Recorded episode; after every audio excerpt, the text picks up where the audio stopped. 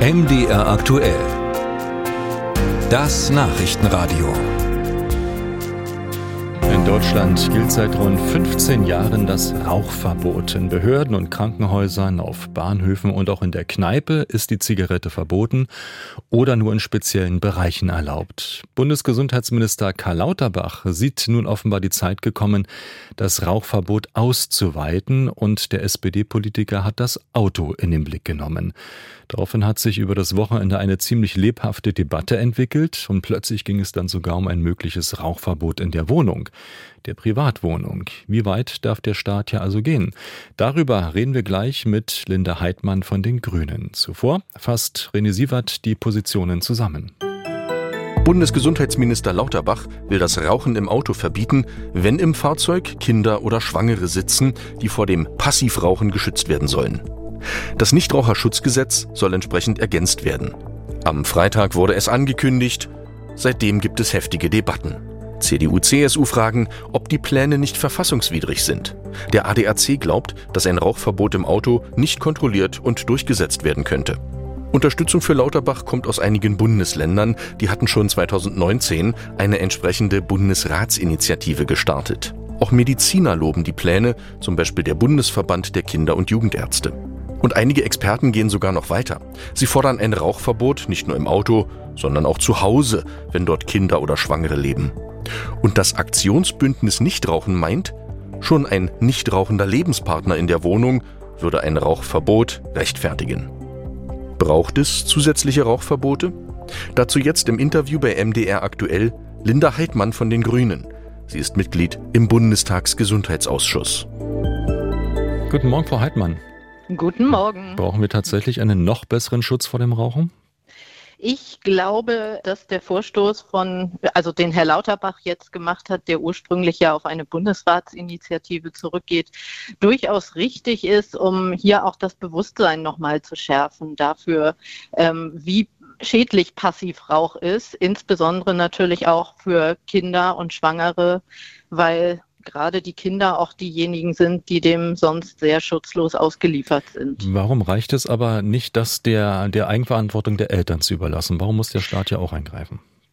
Also es gibt Schätzungen, nach denen durchaus von den rauchenden Eltern, sag ich mal, drei Viertel schon sehr verantwortungsvoll damit umgehen und nicht rauchen, auch im Auto, wenn ihre Kinder oder schwangere Personen dabei sind. Aber ein Teil tut das halt auch nicht. Und gerade für diesen Teil, der wird auf insgesamt dann doch 700.000 Menschen in Deutschland geschätzt.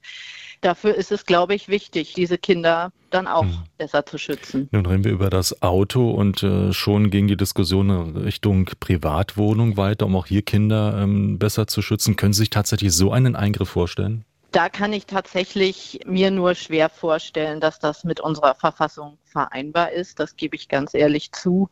Also auch bei der entsprechenden Bundesratsinitiative, die jetzt umgesetzt werden soll, wo es um das Passivrauchen im Auto geht, ist äh, jetzt geprüft worden, ob das denn verfassungskonform ist. Und das scheint verfassungskonform zu sein, sodass man das auch regeln kann. Aber das auf die Privatwohnung auszudehnen, ist wohl rechtlich schwierig. Also Privatwohnungen hm. nein, aber das Auto sehr wohl. Wie wollen Sie das kontrollieren?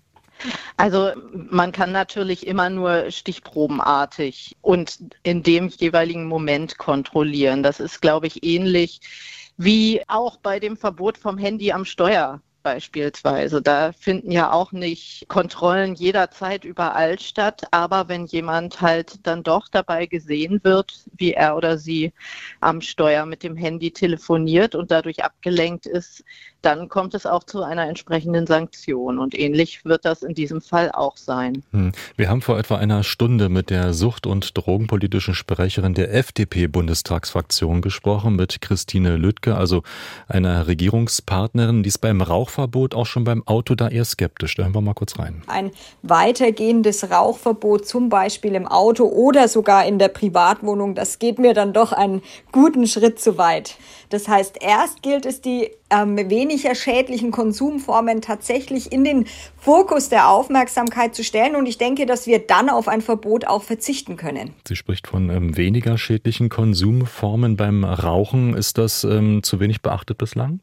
Ich weiß ehrlich gesagt nicht, um welche Konsumformen sie da jetzt konkret im Blick hat. Zu Rauchen ohne Qualm zum Beispiel. Okay, also mir geht es tatsächlich darum, speziell die Kinder hier im Blick zu haben, was die Gefahren des Passivrauchens angeht.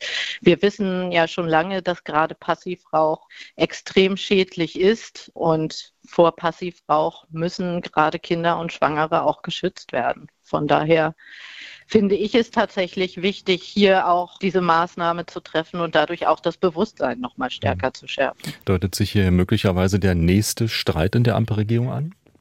Ich glaube nicht, dass es hier zu einem ausufernden Streit kommt. Vor allem ist die Maßnahme, die Herr Lauterbach jetzt umsetzen will, ja auch von den Ländern breit getragen.